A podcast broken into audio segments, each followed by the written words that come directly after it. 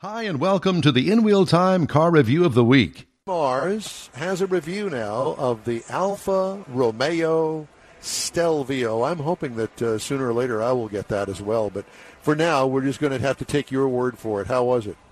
Well, let, let, let me lay this out on you. Please. 2018 Alfa Romeo Stelvio TI Sport all-wheel drive. Okay.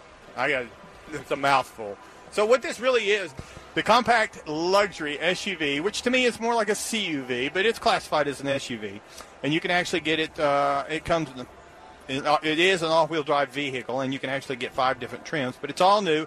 Now this is a five-passenger vehicle. They're smart enough not to even try and put a third-row seat into this thing. Please don't. And uh, as I said, it's all new for 2018. But to me, it, it, it's more sporty than it is utility SUV-ish, if you will. Got a nice long hood line. It's got a very upsweeping belt line on it that gives it kind of a performance look, but it's still um, a utility vehicle. It's a hot Italian. It, uh, yeah, that it is. It is definitely that. And because it is the TI Sport, it comes with some custom red painted, painted red calipers on it to help identify it. Um, it's also got some black roof rails, black window molding, so it's got a nice blacked out look to it that kind of contributes to that uh, performance look. Got a dual pane sunroof. I'm sure you would appreciate that. That way you can get sunburn even in the back seat. Throw that away. Now, because we are in the TI Sport, we're on some special sport wheels. They're aluminum, 20 by 8.5 inch. Standard wheels on the vehicle is a 19.19 by 8. So it's got some nice broad footprint on it. Uh, and what I really liked about it was the sport CUV look. I didn't really look at it like an SUV, but I considered it more of a CUV. Now, because when I got into the inside of it had the nice sport leather seats. They were heated up in the front. Had a nice seven-inch TFT cluster screen. We used to call it a gauge pod, but now it's a TFT cluster Cluster screen. screen. It's a cluster, all right. It's a where you- cluster. yeah, where you can uh, program it to be whatever the driver wants it to be. And then over to the side of that, we had a nice 8.8 inch touchscreen, which is kind of big for a compact utility utility vehicle.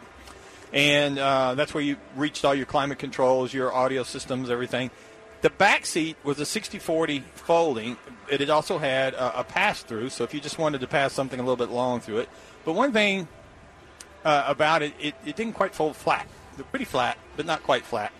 So when you're sliding things in, you just got to be aware of that.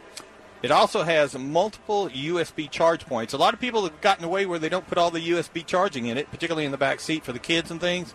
But uh, they've got plenty in there, tons of safety features, uh, as you would expect from a luxury type vehicle. Now, under the hood, right now, the the vehicle comes with a 2.0 liter turbo four, produces 280 horsepower. That's stout. 306 pound feet of torque starts around 2,000 RPM, so it's got a lot of low end power band to it. It's backed by an 8 speed automatic, and it does have paddle shifters. Now, the paddle shifters are kind of big, and uh, you got to reach around them to get to your turn signals and stuff. The interesting thing I found doing the research is they have coming, it's not here yet, maybe by the time you get it, a twin turbo V6 505 horsepower. I don't want it. Oh I don't want God. it. No, I'll take it. I'll take it. You take it. I'll take the six cylinder. Yeah. I'm good. But it's got plenty of power, particularly with the 8 speed. It will tow 3,000 pounds uh, the way it comes equipped with the all wheel drive.